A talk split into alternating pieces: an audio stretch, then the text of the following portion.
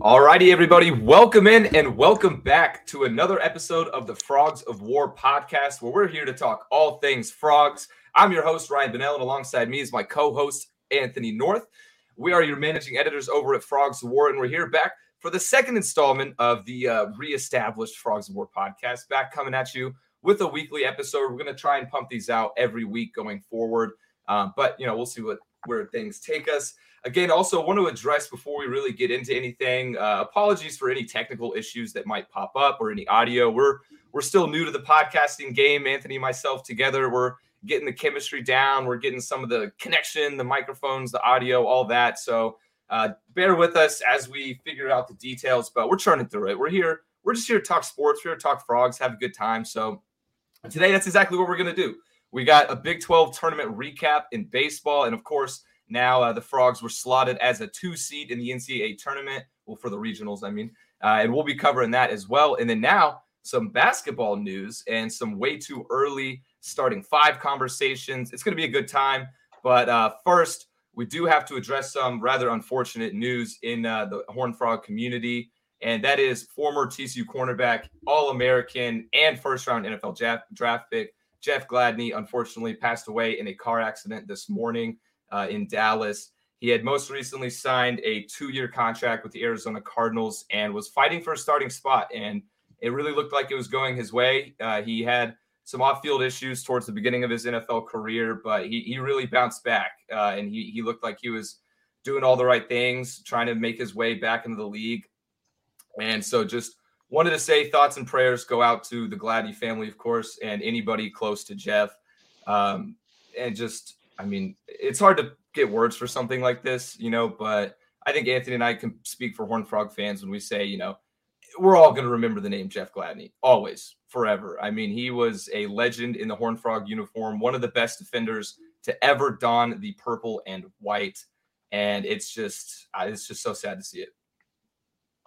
Yeah, devastating news to see this afternoon and hear about. And as kind of the news started spreading and seeing people's reactions on social media and all of the different media contacts and former teammates and current teammates and all his friends and family, you know, just an outpouring of love and sadness at such a unfortunate situation for such a young man. I mean, just 25 years old, really just restarting his NFL career with, and certainly had a bright future ahead. It has a young family, young children. So yeah, just all the thoughts and prayers for him and all of his family. Yeah, for sure. During his time at TCU, he was, like I said, just one of the best defenders we've ever seen. 43 pass breakups, 5 interceptions. And although those stats may not jump off the paper at you, nobody threw to Gladney. I mean, it was Gladney Island was a thing for a reason. You know, Gladney truly had that island, almost like a college version of Revis Island back when he was in the Frogs uniform. So, well, overall, Anthony, what would you say is your number one Gladney memory from his time as a Horned Frog? Yeah, I think it's tough. Like you said, he fully shut down a side of the field to where opposing teams would just decide to not throw in his direction. So yeah, you don't have so many of those, you know, big gaudy stat games. I think maybe my personal favorite is in 2019 at Purdue, where going into that game, Purdue with Rondale Moore and David Bell, Purdue fans were talking big smack about how Rondale Moore was the best receiver that TCU had ever played, which was pretty ignorant considering that the teams that TCU had played against and shut down. But yeah, Purdue fans were feeling quite big, going into that season and going into that game, and the TCU defense completely dominated them. I think probably the most memorable play in that game is the Trevin Moehrig, where he steals the ball from Rondale Moore for an interception. But Gladney also had an interception in that game, also had an additional pass breakup in that game. And he, you know,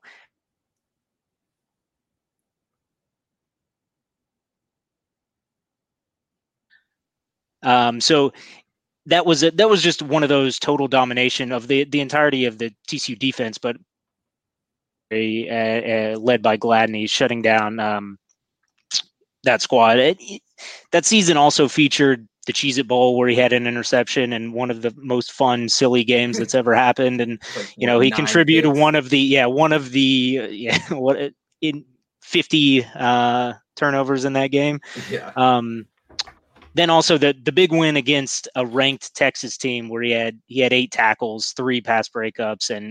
And although I think that team was Devin DuVernay, it got loose on a couple plays, but Gladney was there shutting them down. And that was another big win on an otherwise kind of lackluster season for the Frogs, but great for Gladney. Yeah, it's hard to pick like a particular memory, because he made so many great plays for the Frogs. But I think if I had to go with one in particular, it would be a road game in Lubbock, Texas Tech. I actually traveled for this game, so I saw this when the Red Raiders were in the red zone.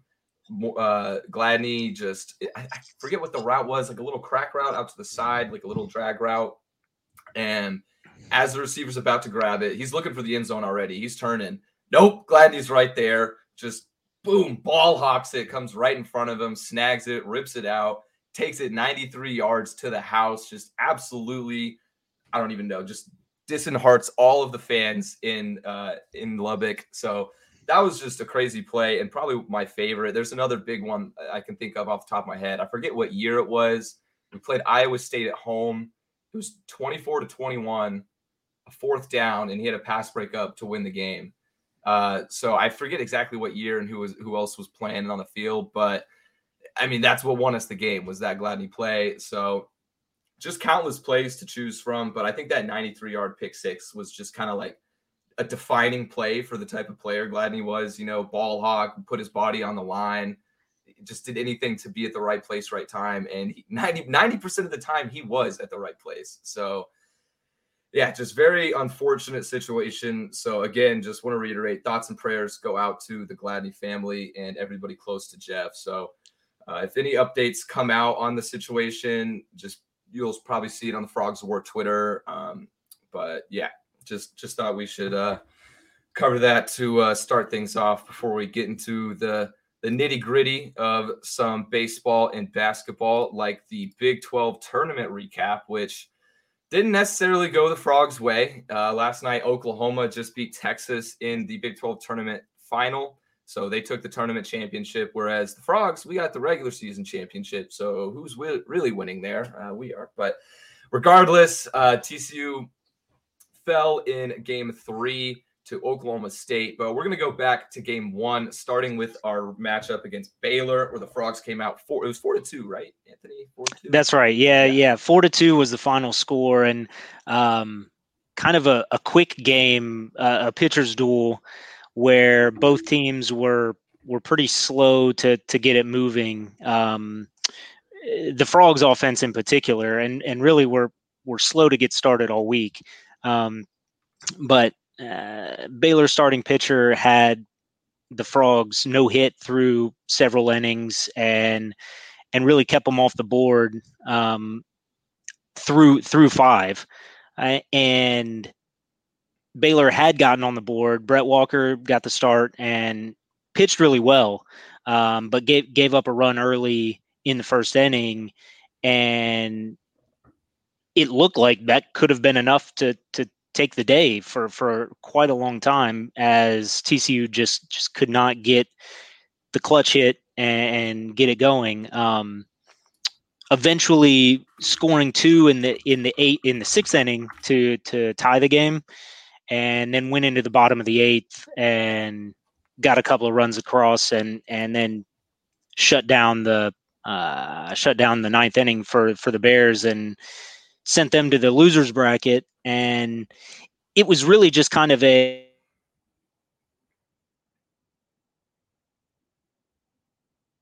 to come where TCU's talent on this particular roster was going to take over at some point. And Ross, and that's, you know, in tournament baseball, that doesn't always happen. So it was good to go ahead and get that one win and set up the opportunity to try to get another win and stay in the winner's bracket and earn.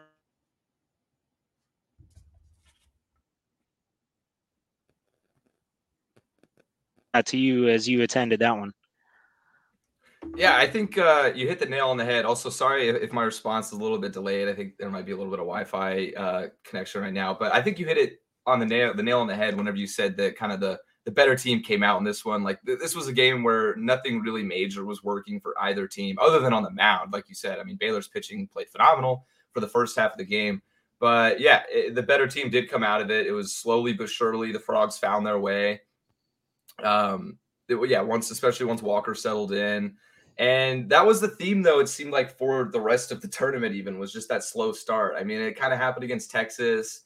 And even though, man, why am I blanking on their pitcher's name? Lucas, who Gordon, that, Gordon.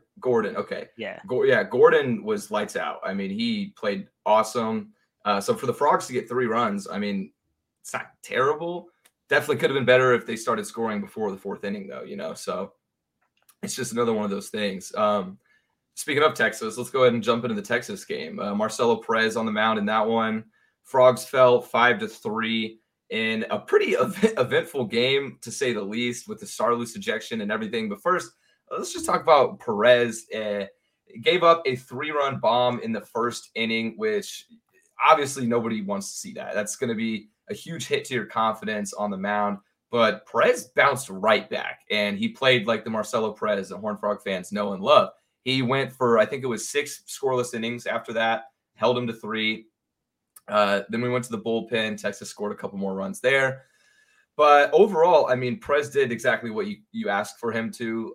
Giving up that home run, that's just one bad pitch. So he had one bad pitch and he probably had 80 good ones. So it's just one of those things, can't knock it, but overall, good to see Perez still play well after something like that happened. Mostly going into the tournament and everything, you want him in that right mentality.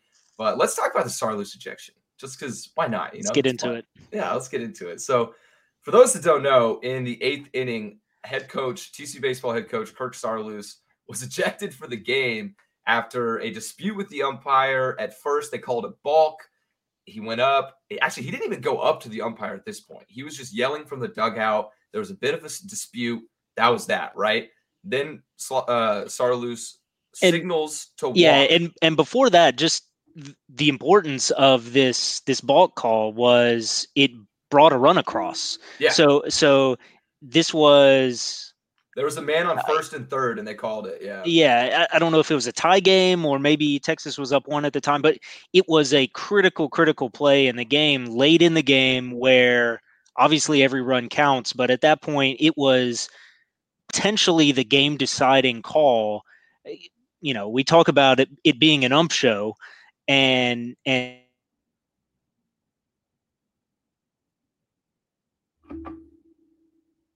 point it was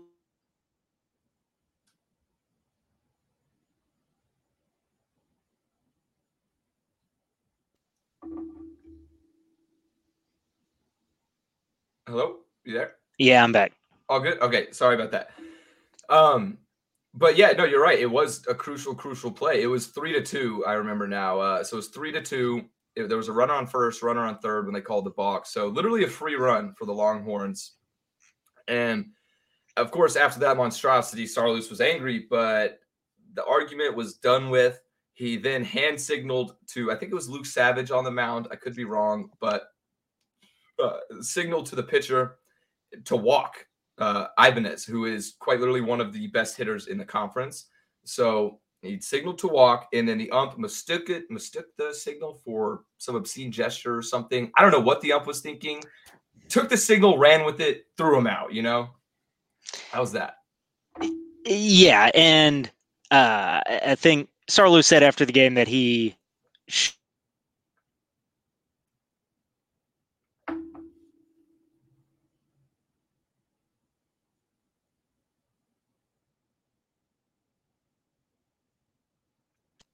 Am I gone again? Oh, yep, you're back. Man. I hear you now. We're having issues here. Sorry. So, yeah, Conference Player of the Year, home run leader in the conference. He's one of the best players in the country. Yeah. And yes, of course, he's going to come out and walk him in that situation. That's an obvious play. And yeah, for kind of the thin skin defensive, he clearly knowing the spot there that the umpire was feeling some kind of way about how that he had made such a crucial call, and that even the perception of it being argued was worthy of ejecting the TCU coach. It's just unfortunate that it got taken that way. And of course, at that point, then Saarloos kind of loses it, but runs out onto the field to make known he was not arguing the call anymore. Yeah. He was simply gesturing to walk the man. It was a point with his arm. It was a send that man to first base and let's play ball.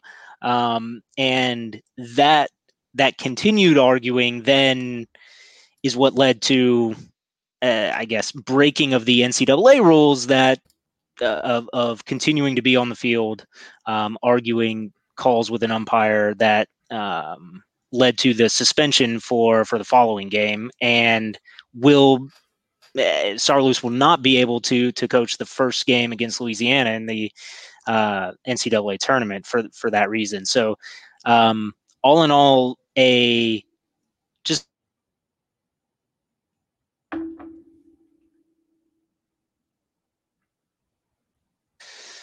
take things personally and take it out on Saarloos. Yeah, it is also just ridiculous too. Like you said, that he's not going to be able to coach the Louisiana game, which we'll get to the regional preview in just a second. But also, I want to correct. I accidentally said Ibanez. I somehow combined it Ivan Melendez together into one word, but his name is Ivan Melendez, the big bad bat. So. Yeah, that was just bogus. I think Saarloos had every right to be mad. In the post-game press conference, he was pretty nonchalant about it. Like, he wasn't, emotional or, super angry still. But he was asked, did you think that was a balk call? And he was like, I'm not going to get into that.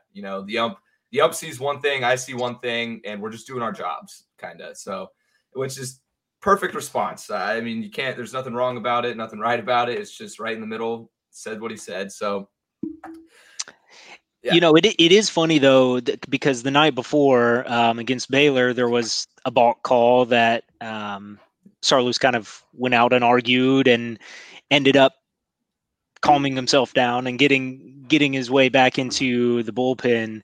And he said after that game that, something like, I've got to stop doing that. It's bad for my blood pressure. And it's just kind of funny that the same thing happened the next night and even worse outcome. But, I guess we could go back and look at the stats on how many balks were called against TCU pitching through the season. I can't recall many, if any. Yeah. So for there to be two in back-to-back nights from relievers, fresh out of the bullpen, in kind of high leverage situations, it's strange, and it could speak to maybe frankly, my understanding of how a balk does or does not get called is not totally clear. I think sometimes that's why it ends up being such an argument between coaches, and fans get upset every time it's called or not called, because it's not a fully black and white. I think it is fully black and white, but it's really hard to tell in the moment. It's very rare what happens. It's very rare for there to be a universal ball. Right. So for that to happen like that two nights in a row, I hope it's not something of nerves of those guys, or, stepping up in a big moment and kind of getting the jitters. I'd like to think that it's not that, and maybe it's just umpires seeing things weird in the the odd shadows coming through the barn roof at Globe Life Field. I don't know, but in any case, it ended up being a big problem for the Frogs. I mean, obviously I might have a little bit of bias, but especially that one against Texas, I did not see how that was a balk at all. Like, but again, you're right. It should be black and white, but it's not. Like no fan, player, coach are always going to agree on a ball call. Like it's just not going to happen, especially, and I don't think I've ever heard, you know, if it's my team, like TCU gets called for a balk 9 times out of 10, even if I think it's a balk, I'm not going to say it's a balk. Like, but then there's that one time where it's just so obvious. It's like, okay, well, you know, but not really though anymore, especially with a ball call in baseball. Like it's not common. You saw it in the regular season, or I guess you didn't see it in the regular season, but I don't know. Oh, well, c'est la vie. On to game 3 though, Oklahoma State against the Frogs. This is where TCU was slotted after falling to Texas. They had a chance to fight back into the championship. If they were to beat the Pokes, they would have then played Texas twice in a row for a chance back to the title game. But they fell 8-4 after just really 2 big innings from the Cowboys. Honestly, that was about it. So I only got to catch a little bit of this game live because I was out. I think I was out on the golf course during this, actually. But nice. Yeah, so tough day checking the score. Whenever we're up, I was up. We were up first time I checked, and then it's 8-4 next time I checked, and I'm like, oh, all right, sick. Like a lot happened in between there. Yeah. It was. It seemed like it was going to be a great day for the Frogs. You know, like we were saying. The first 2 games, really, the TCU pitching, top of the inning, would give up runs, and then bottom of the inning, offense totally shut down. It looked like it was going to start that way here in game 3. Riley Cornelio was the starter and allowed base runners, had 2 in scoring position with the super power hitter, Griffin Doersching from Oklahoma State, up to bat. And in the first inning had a mound visit. So this was already known to be, this was a critical situation. They decided to not intentionally walk Doersching, filling that open spot at first base and pitch to him, and ended up striking him out, and with a big swinging strike, and then the following batter struck out as well. So to get out of the inning, and it felt like, okay, this is it. This is the momentum turn of, okay, we got out of this first inning. That's the danger we're going to see for the day. And it rolled right into the bottom of the inning where TCU scored 2 runs, a bunch of base hits. And it felt like they had everything working. TCU got runs in the first, second, and third innings.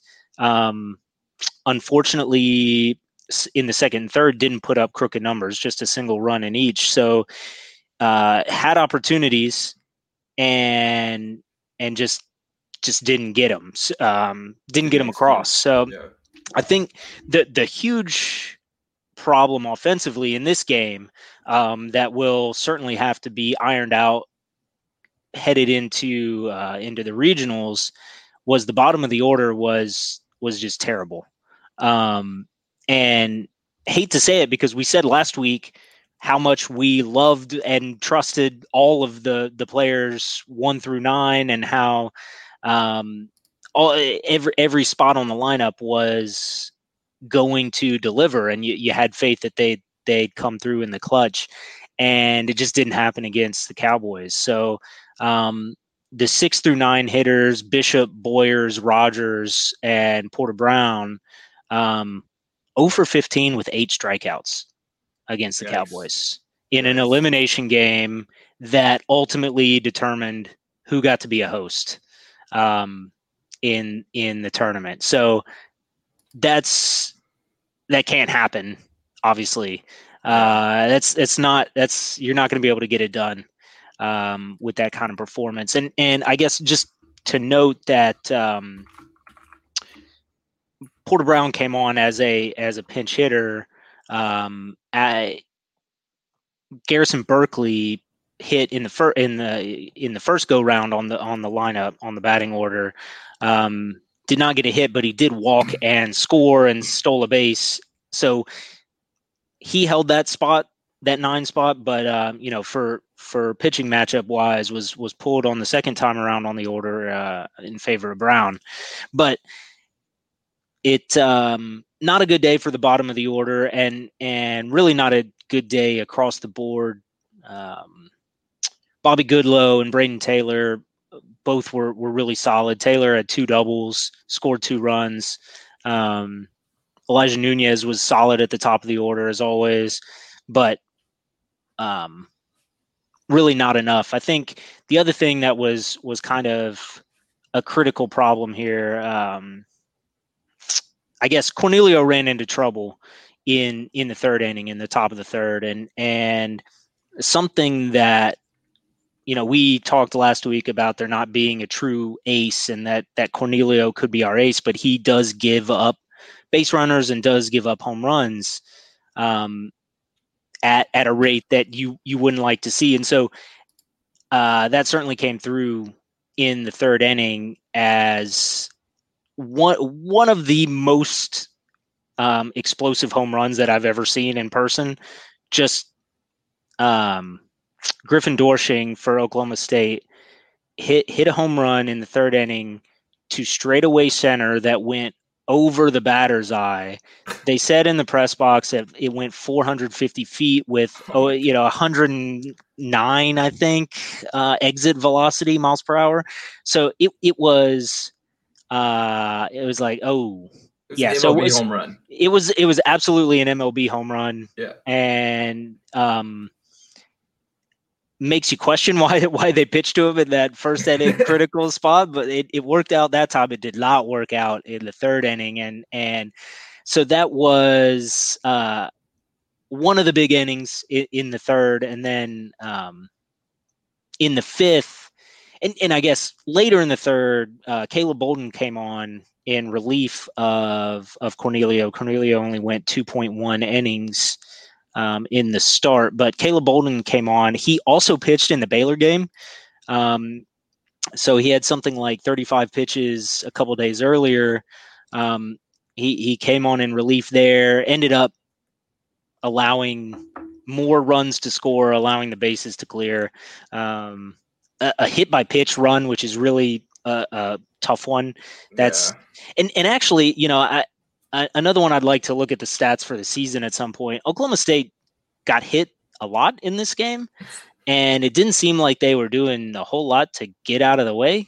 I don't know if getting hit by pitches is a skill, but they were certainly able to coax TCU pitching to bring it inside and get on base with the ball getting onto them. So even one that was not called a hit by pitch, a guy trying for a sack bunt, was really just standing in front of home plate and got hit on a missed swing bunt, and tried to walk to first like he didn't just stand in front of home plate and get hit. But leaving Bolden in through that kind of trouble in the third, and got through the fourth really clean, I think 1, 2, 3, but brought him back out in the fifth again, pitched 2 days earlier, had like 40 plus pitches. I think then loaded the bases, and the bases were then unloaded, and it was 8-4 and the game was over. Yeah. I think there's probably something to be said of holding your bullpen in a tournament setting. But I think that was a moment where perhaps missing Saarloos, perhaps just the situation in the tournament, but you probably would have liked to have seen something out of the bullpen to shut down that rally that ended up deciding the game. just speaking, like you mentioned, the Saarloos aspect, that's something I always wonder. And that this may just be my ignorance of being, you know, in the sports media world rather than actually being an athlete myself and like not knowing just the details of how it works and everything. But I always wonder like how big of an impact that really has, like not having your head coach there. Because obviously like for morale and stuff and for the mental aspects, it's big, but is Saarloos not just watching the TV, watching the game, making calls to the assistants, you know, from out somewhere? Like, can he not still do that? I feel like that would be breaching the rules. I don't know. I have no idea. Probably. But like, it feels like it should be. Like, yeah. Like, what are they going to do? Just like lock him in a closed room with no windows, not allowed to watch the game, you know? I don't even know. Are you back? All right. Yeah.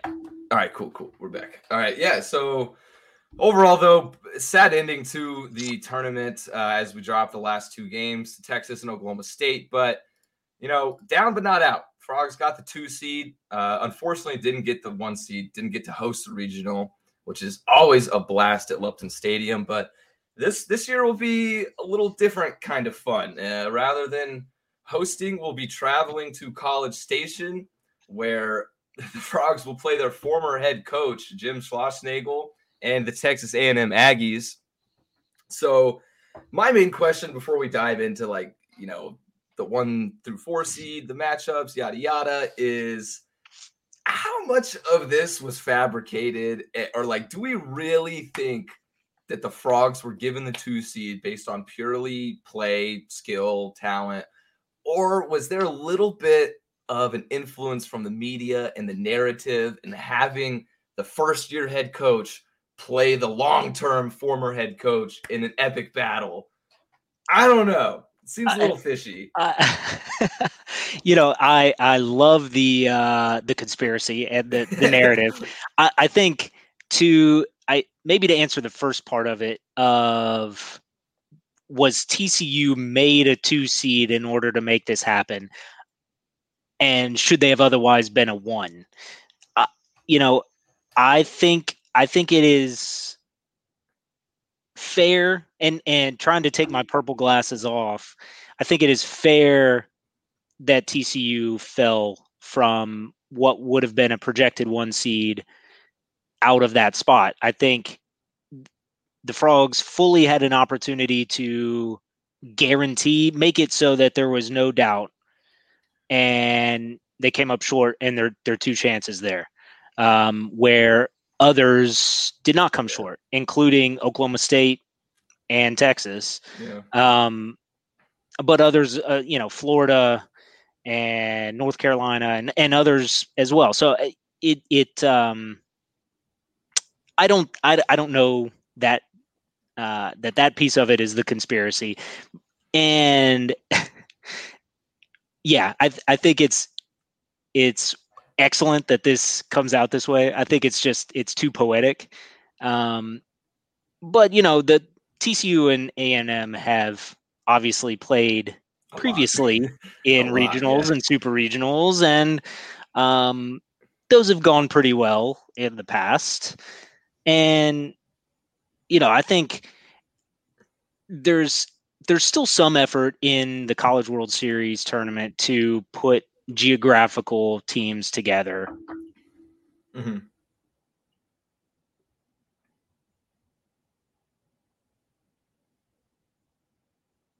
Putting people where they're kind of supposed to be. There's still some geography taken into account. So getting on a bus rather than a plane, I'm sure the committee considers that. And they can't send the Frogs to Stillwater or Austin. So yeah, going to College Station, it makes sense logistics wise. It is kind of a hard thing to see though of, okay, A&M got the number 5 overall seed, their national seed. And for TCU to be the 2 in their region, I mean, I think that's a long way to fall from a likely host to traveling to the number 5 overall seed. Yeah, no, you're right about that. No, I agree. That's a good point. Cause my take on it is like, like you said, try to take off the purple glasses. It's tough because I would like to say that we barely squeaked in, even with kind of falling out of the tournament the way we did. I would like to think we barely squeaked in as maybe the 15th or 16th overall seed. But I also completely understand why not, because you're right. Like you said, you got to go and take it, and we didn't. But at the end of the day, I'm kind of happy with where we're slotted because, of course, the logistics make sense geographically and everything. But I had a few buddies text me whenever it was announced, and they were kind of like, yo, this is bogus. Like, why did we not get this? And I was just like, hey, what do you guys mean, man? Like, eliminating Texas A&M from the postseason is a TCU pastime. It is what we do. That is why our baseball program came to be, was strictly just to get rid of A&M. So I am more than thrilled with the potential to send them home at their own home. It's going to be a good time, but we'll see how it goes. See how it goes. First game isn't A&M though, or not yet. We'll get to the exciting part after. But the first game is against 3-seeded Louisiana, and that is on Friday, June 1st at 8 p.m. And what do you think about that matchup? What are we looking for there? Yeah, absolutely. Do not overlook the Ragin' Cajuns. This team has dudes for sure. Watched a lot of them through their conference tournament as kind of hoping that they would knock Georgia Southern down out of hosting ranks way back in time when we thought TCU had a chance to be a host. We did have a chance, but it just flailed out, unfortunately. An impressive squad that put it together when they needed to. To end up winning their conference tournament and guarantee themselves a spot here. They've got a strong hitting lineup, 5 starters batting over 300. They've got this guy, first baseman outfielder Roccaforte, hitting nearly 380 with 16 home runs. His slugging is crazy off the charts. This is how it ends up going in these regionals and even sometimes in the super regionals. You run into some of these teams who can make their way through these, smaller conference tournaments that they have guys who are legit ball players.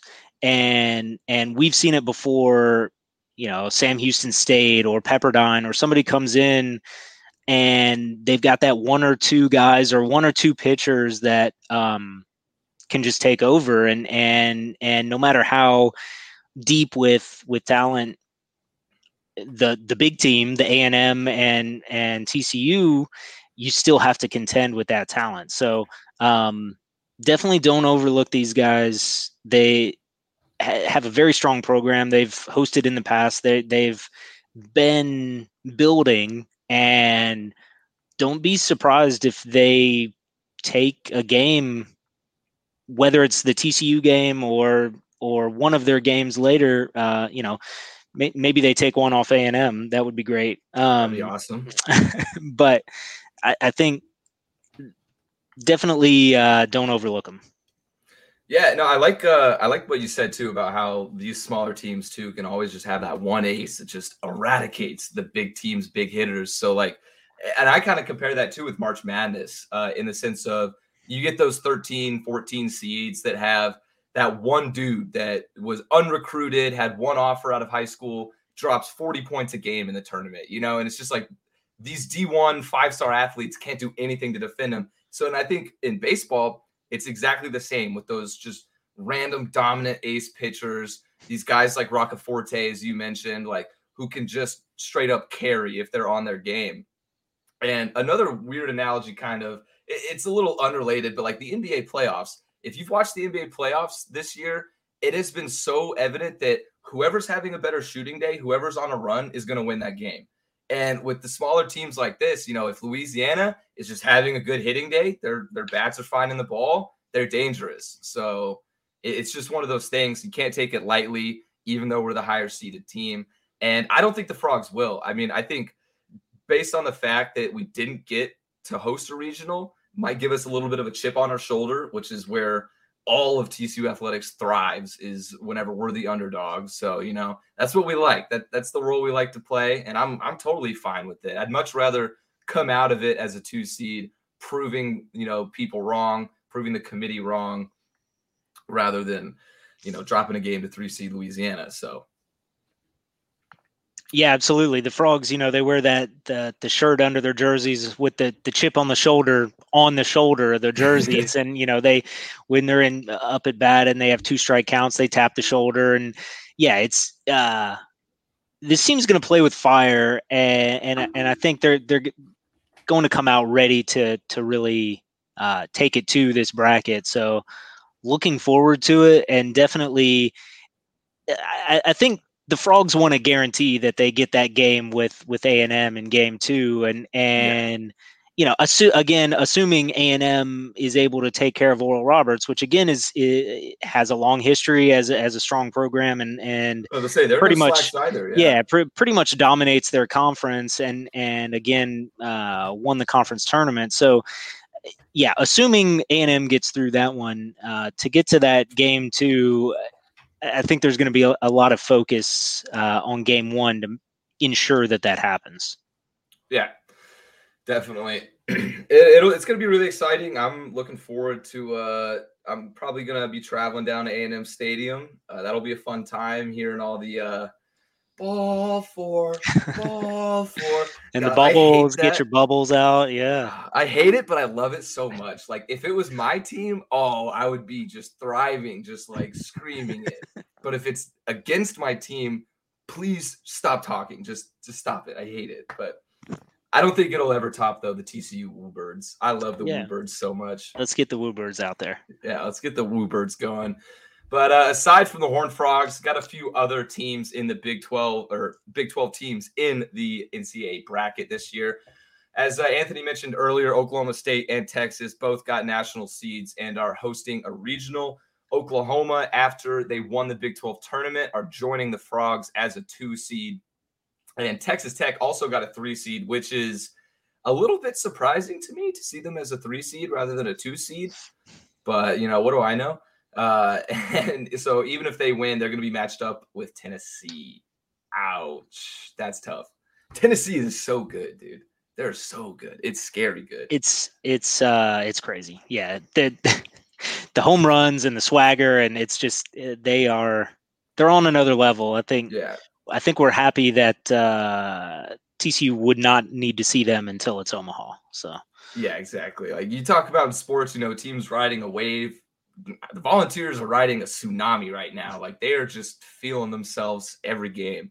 But yeah, and then last but not least as well, West Virginia ended up off the bubble, not even on the last 4 out, which is honestly pretty tough for the Mountaineers because going into the Big 12 tournament, I was pretty confident they would have got in, but they didn't play well in Globe Life. So yeah, in my Big 12 tournament preview, I think my outlook for them was don't tempt the committee.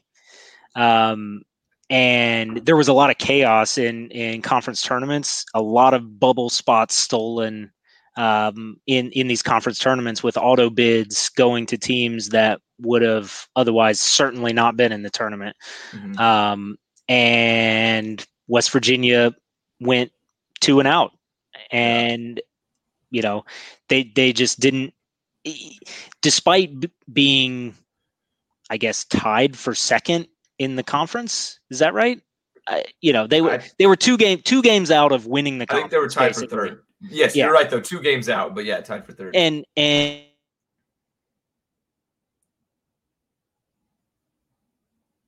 I mean, they didn't have a superb season. Probably their best wins were the series win over TCU, which obviously the committee didn't Doesn't think really much of the Frogs anyway. So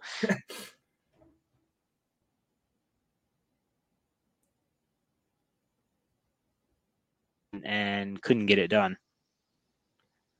Yeah, it is tough for the Mountaineers too. And another, well, I guess I already mentioned Oklahoma, but Oklahoma is scary.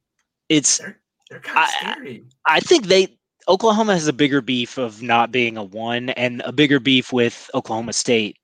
Yeah, Oklahoma is really good. Won a lot of top 25 top level games. They have a solid RPI.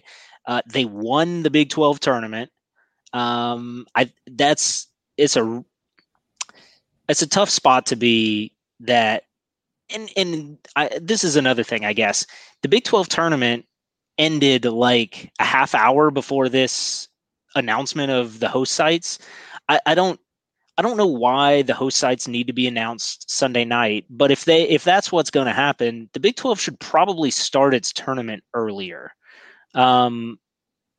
because I don't. Maybe it didn't factor in, but Oklahoma winning that tournament and winning a game over a national seed, you'd think would have some bearing in potentially hosting. So I think it's unfortunate the way it shook out for them. I think they certainly could and should be deserving of a one seed, but even going on the road, they are in the Florida regional, and Florida kind of stole their spot. I think probably those teams could and should be switched. Florida, who barely needed extra innings to escape their first round matchup with South Carolina that would have knocked them out of the SEC tournament. They ended up going on a run to the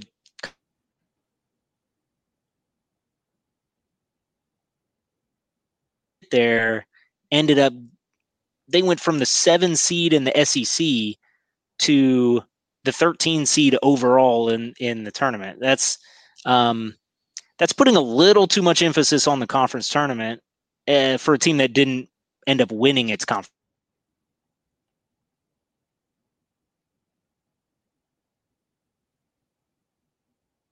And on absolute fire lately. Yeah, I think you're exactly right that Oklahoma does have a case to make for a one seed. And I forgot to mention this earlier. My really beef, I guess, with TCU not getting the one seed is I was talking to my dad about this because he's also a Horned Frog. He went to TCU back in the day. And, you know, he was like, there hasn't been a Big 12 champion to not host a regional in multiple years. So that is kind of where it's unprecedented. It's never happened. The Big 12 regular season champion has always been a regional host since it's gone to the 64 team setup. Exactly. Yeah, I didn't know it was that like literally every year. Okay, well, yeah, that's even more frustrating then. But I mean, I guess I get it. You know, I do get it. The conference was super close. Tournament was super tough. It is what it is. At this point, it's really just let's play ball. You know, let's just go. And I know I hear what you're saying, but I'm going to have one more thing. So the other thing that a lot of people in our mentions and even, you know, the national commentators talk about is the RPI. Well, your RPI. Well, yes. But what is RPI? RPI is your winning percentage, and they're weighted. So it's like 25%. Your winning percentage, 50% your opponent's winning percentage, and then 25% your opponent's winning percentage. So what you want is to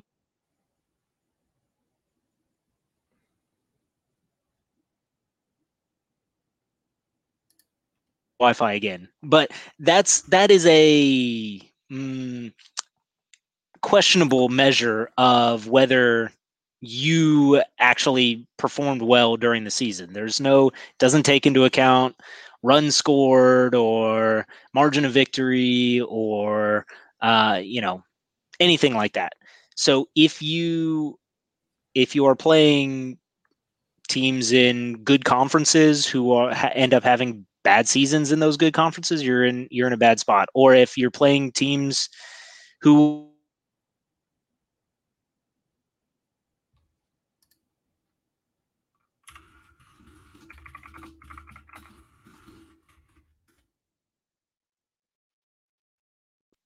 coming back. It's all that college baseball has. So, you know, all of the team sheet metrics, all of pretty much anything anybody talks about with baseball is your RPI. And I think somebody, Stats of War, needs to develop something new. So somebody needs to come up with something. You know, the net in college basketball has gotten a little bit of criticism, but it's, I think it much more closely resembles basketball. And I think college baseball needs something that more closely resembles determining who is a good baseball team and who has had a good season. Our RPI, I don't think really does it. You know, something like Texas Tech being in the top 10 of all rankings all season, but having like a 40 RPI and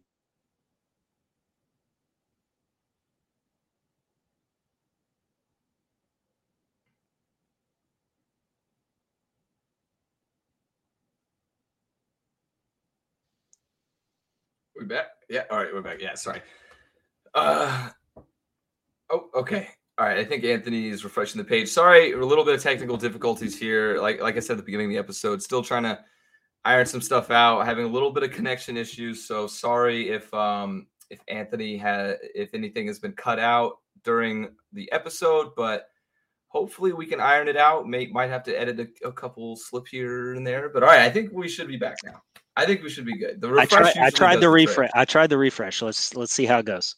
Yeah, the refresh hopefully will work. But yeah, overall, that's really mostly what we got for the tournament, baseball tournament. We'll definitely be covering the baseball team as they go every week, and definitely posting articles covering the game. So stay on the lookout for the baseball coverage there. But moving on now to some basketball news. Not exactly, or not always you hear big basketball news on May 30th in the offseason, but hey, that's what we're here for today. So in case you haven't heard, Anthony had an article up earlier that Damion Baugh announced he is returning to TCU in a pretty iconic fashion, honestly, with a Cam Newton "I'm back" gif on Twitter.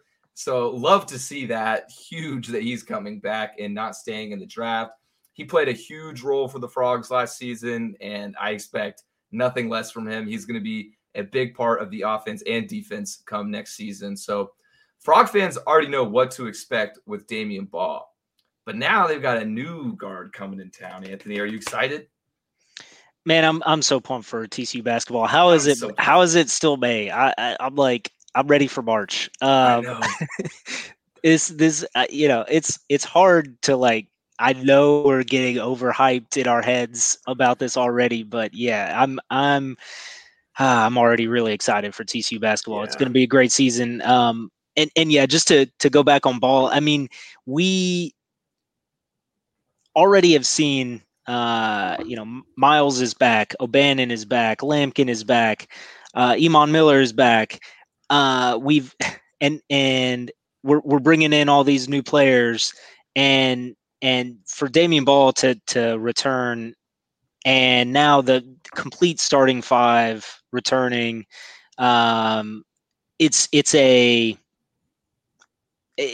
there's no way not to be hyped about this team. I mean, there's national media people putting them in the top 10, which is probably a bit much. We can calm down with that. Top 10 is okay. I'd rather have still a little chip on the shoulder. I think that we've got a bit too far. We'll get there, but in any case, it's super exciting. And yeah, Ball is the kind of player that brings the intensity and, you know, his court vision, his ability to find assists, to find people. There, he had some passes this season where I don't know how he made it happen, and he'd get the ball through or find a spot that, you know, he averaged 4.5 assists per game, and which was like seventh in the Big 12. And he's not the point guard. He's not the ball handler. He's not the guy. He's not the creator of the offense. But he facilitates and makes things happen. And so to get him back will be a huge boost. But yeah, moving on to the new guy that we got also this week. So just a fantastic week for TCU basketball. So Rondell Walker, who was playing at Oklahoma State for the last two seasons, is joining the Horned Frogs. He's transferring in conference. It's a big time ad. He was a 4-star coming out of high school. He played on that great AAU team with Mike Miles and Coles and Cade Cunningham, the number 1 overall draft pick, who's been in the NBA now. I was about to say, wait, was that the same team as Mike and Cade? Like, okay, exactly. Yeah. So he was part of that team and was somewhat of a contributor for Oklahoma State. Not really filling up the stat sheet on offense. His game is not really the scorer. He is a defensive menace. He's, his ratings and rankings and all the defensive metrics are in the top percentage of the Big 12, which makes you one of the best in the country. So it absolutely huge add to the TCU defense, and to the TCU basketball team. I think he'll continue to develop his offensive game. And I think one of the things that maybe he wasn't really asked to do, and this is similar actually to Damion Baugh, where in his 2 years prior to coming to TCU at Memphis, he was not really used as an offensive player. He was a defensive shutdown guy, kind of coming off the bench, right? So very similar to that, where maybe Walker comes in and is more surprising and shows a lot more under a Jamie Dixon coach team and the way that Dixon will deploy him with Miles and he was Walker, his offensive game, he scored a lot better when Cade Cunningham was around. So which makes sense. So now maybe he has Mike to facilitate. Maybe when he's with his buddy Mike Miles, It'll be the same kind of thing. So I think I think a lot of the Oklahoma State fans were a little bit like, whatever. I'm on the other side of this. I think this is really big for TCU to bring in that level of a talent. Even if he comes in and just has this specific skill of being a defensive shutdown guy, to add that to the Micah Peavy defensive shutdown guy. Oh, yeah. Even Damion Baugh is shut down. And Damion Baugh. Yeah. So I think, and then if he even adds a shooting element, coming out of high school, a lot of the recruiting services talked about his ability to make 3-pointers and to work his way to open shots and maybe a slashing kind of guy. So, if he gets that built back up with Miles and on this squad that is so deep, I think could be a big impact this season. Yeah, and I think my biggest takeaway from this ad is one word: depth. Because TCU basketball has, for the past couple seasons, infamously run with 7 or 8 players, and those are their guys. It's really just that. So I think this is the perfect piece to the puzzle in terms of depth. It gives us a great. I don't necessarily see Walker fitting into the starting lineup. I could be wrong. We'll see how that shakes out, because I also think you're right in the sense that he could blossom under Dixon, because I remember writing an article when Damion Baugh first transferred, and I kind of analyzed his game in Memphis, his stats and all that. And I never thought he was going to be the offensive threat that he was at TCU. Because the first 2 weeks of the season, I was like, man, this guy is really good at defense. This guy is athletic as hell. But then once he got a little bit more comfortable, started fitting his role in the offense, he was getting buckets, and not role player buckets where you just catch and shoot the open shot. He took it to the hole. He created his own shots. And I totally agree that I think Rondell Walker could be exactly that type of player, if he gets more opportunity to do so under Dixon. And I think he will. He had 12 double-doubles last year. Like you said, three-point shooting. He was 33% from deep, which isn't like off the charts numbers. But if we're talking about a 3-and-D player and you can make one out of every three, I'm more than happy with that. You know, one third 3-pointers, I'll take that all day.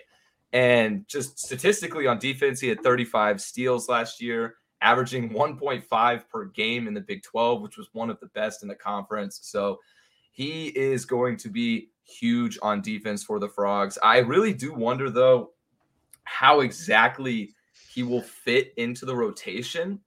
And I know Dixon also, he does like to use the beginning of the season to kind of iron things out, try some different things. So I wouldn't be surprised to see him maybe start a game or two just to see what happens. But I wonder where he fits in with Baugh and he fits in with PV because, you know, those are both big defensive guys. I think Walker's, 6'4"? He's not like majorly huge, but he's a big guard. 6'4", 6'5". I think, depending on if you look at like the Oklahoma State website says 6'5". One of the recruiting services said 6'3". So, different places say different things. Okay, but between 6'3" and 6'5", I think is fair. Somewhere in there, some of those recruiting sites. But he's not 6'9", right? Like he's not playing, post up forward. He's not guarding your big forwards, and some of the star scoring forwards that you may see. You're probably not seeing him in that role. Which, I mean, he probably could take them on and face them up, but that's not really probably how he's going to be deployed, I wouldn't think. Yeah, kind of what I'm expecting is like I don't see him who's going to be the kind of guy to like come in and make like the game-winning plays like by hitting the last-second fadeaway or driving into the hole like isolation play. I don't really see that, but I see him making the winning plays in the sense of the plays that people don't talk about. Like, the plays in the second quarter where he dove out of bounds for that loose ball, or like he got up for the jump ball, forced the jump ball, got us possession type thing. So I think he's going to be a big hustle player as well. Although very different. You can't really compare him. I hope some Kenny Hustle vibes comes in, There you go. Yeah, with this defense. So I'm very, very excited to see it. So with this being said, with Bob back, with Walker here now, Mike's back, Chuck's back. I'm just giddy for it. But who do you think is way too early to be talking about this, but why not, So who is your way too early preferred starting five if you were Coach Dixon for the day? Yeah, my five would be Miles, Ball, Emmanuel Miller, Eddie Lampkin, and Chuck O'Bannon. So, I think these are relatively straightforward. There's certainly cases for what do you do with Chuck O'Bannon's spot, and really maybe Iman Miller as well, but to me Chuck has an all-around game that gets you kind of off the mat right away.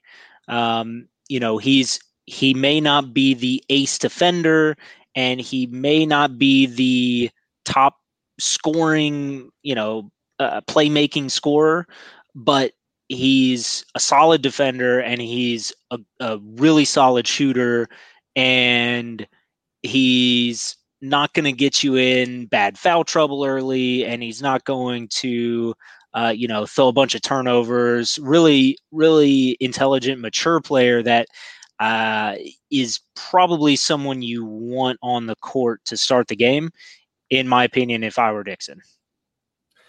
Yeah, I don't disagree. I did go in a slightly different direction. And I mean, you kind of alluded to that fact that Chuck's spot is open for debate. And I went with Mike at the 1, Baugh at the 2. I went Micah Peavy at the 3 over Chuck. And then rounding it out, E-Man at the 4 and Lampkin at the 5. And obviously Chuck would be the 6th man in this scenario, but that's my thing is I don't really know what the right thing to do with Chuck is to start him or bring him off the bench, because like, you're right. He's solid defensively, but not like off the charts defensively. Shooting, great shooter. For me, I think it's almost with like the PV versus Chuck in that spot. I think you have Mike, Damion, and E-Man who are just straight up offensive threats, especially Mike and E-Man. And, if we take out E-Man, like, you know, you kind of said the E-Man spot might be up for debate. I don't know. Like, who else are we going to stick at the four hole, you know, unless it would just be Micah Peavy and maybe play slightly small ball. Like, he is 6'7", so it's not terribly small. But for a power forward, there's definitely going to be somebody bigger on the opposing side. So I don't know, because for me, Peavy is just defensively, like, at the start of the game, you can put him on their top guy. No matter who it is, you can put him guarding the top guy, and you're going to get results. So, and then if Chuck takes that spot, then I think you got to put Baugh on the top guy every time. So I don't know. I think they're interchangeable. It's kind of hard to make an exact pick, but I think in terms of who, like, has to be a starter, Mike, Damion Baugh, and Eddie Lampkin have to be starters. Have to. Yeah, and I think one thing you said there that kind of made me think about one of the strengths that it could mean if Chuck were the sixth man and kind of played with in a rotation with maybe some younger guys, or maybe that second wave of players coming off the bench, that he kind of raises their level in a way that maybe PV doesn't raise that level, but he does raise the starter level just because of the shutdown on defense. So I can definitely see that, where you want someone in that coming off the bench that kind of bridges that gap between the starters and the next round of guys that can kind of hold the boat afloat in that time. Yeah, you're exactly right. And I think especially in terms of just experience, cool, calm, and collected, like, Chuck is the guy. You know, if we were to take out the first team, put in the second team, and, like, have Chuck be the leader, Chuck be the main guy, I would be more than comfortable with that. You know, I think he could definitely hold his own as the number one on the floor if necessary. But, I mean, of course, TCU doesn't run with a direct first string, a direct second string. They're more of just a pure rotation kind of system. So it will be interesting to see how it plays out, because, you know, now you have P.J. Haggerty coming. I'm excited for P.J. Haggerty. I don't know exactly where he's going to fit in either, but I am very curious to see, because I think he could play a very vital role for the Frogs next year already, just as a freshman.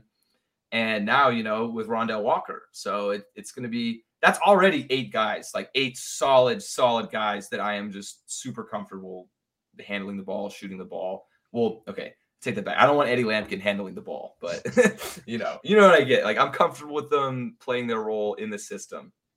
And we're a long way off from it, but I think where the Frogs will run into trouble is, what do you have behind Lampkin? You know, when those games where he runs into foul trouble, or just needs a breather. I think we saw it in the tournament where he was just playing all the minutes, and he was playing great, but it's nice to be able to give the big man a rest for a minute. And there are guys on the roster, but are any of them going to be able to maintain that level of Eddie Lampkin? I think Cork and Coles are, I think, significantly shorter and smaller guys than Lampkin. I think they can play big and play as opponents kind of drop small. Maybe they fill in, but yeah, I think that's the spot where if the Frogs have kind of a one weakness, it's the games where Eddie gets in foul trouble. Where do you turn?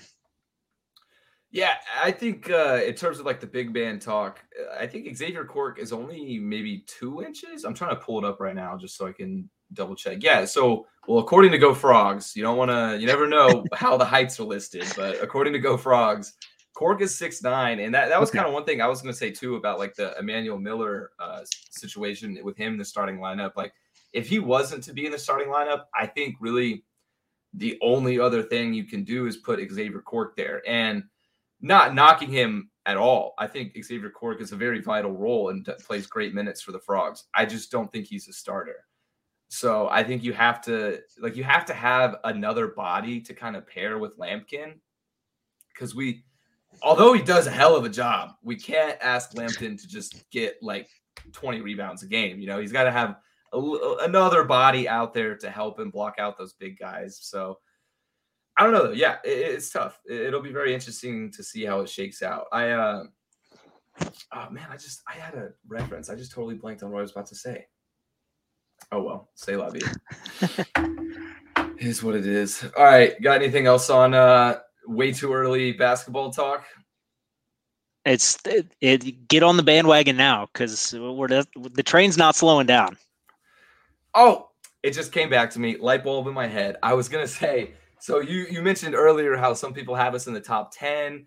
And, you know, if people have read any of our articles, they probably know that I am a little bit of a sports bettor. I am into the gambling aspect of sports. And a few of the big guys I follow, like so-called experts, you know, they actually picked TCU as their 2023 national champion at plus 7,000 odds. And I'm like, all right, guys, don't do this to me. Like, don't give me this false hope, you know, like I have no expectations for a national championship, but goddamn, that'd be sweet. So that's funny you say that, because I was actually looking at the College World Series, and we should have probably put this on the rundown. This would have been a fun thing to go through, but College World Series odds, and TCU there is like plus 7,500. So you'd be better off TCU already in the tournament, you already know what the path is, even if, you know, obviously the path to Omaha and to win in Omaha is very difficult. TCU is a greater favorite to win the basketball national championship than the baseball College World Series that they are already in and a 2 seed. So that's pretty wild. That is absurd, actually. Hey, not financial advice, but that's a lot of value right there. I don't know. Frogs plus 7,500. It's a lot of value for a team that's been there, done that. Well, not been there, done that in terms of winning it, but you know what I mean, experience wise. But yeah, that's also something too. You know, if you guys I know gambling is still somewhat frowned upon in society, but it's getting legalized. It's out there in the media. So if that's something you guys would be interested in, I'm sure Anthony and I would be more than happy to dive into some spreads, some money line picks, anything like that. So yeah, let us know if that's something y'all would be interested in the comments. But I think that is going to be it for this week's episode. Be sure, like I said, leave a comment. Let us know what you guys are feeling. Let us know what you want to see from us. If I'm thinking next week too, I was going to mention maybe it would be fun to do like a Twitter poll, like ask us questions type thing, and we'll just talk about them for a little bit. Definitely. So yeah. We'll see what happens. So we'll be back next week, of course, as normal, covering the baseball team through their journey in the regionals. So, yeah, go Frogs. That's all I really got to say. Let's play ball. That's it. Have a great week, folks. Go Frogs. Go Frogs. See you guys next week.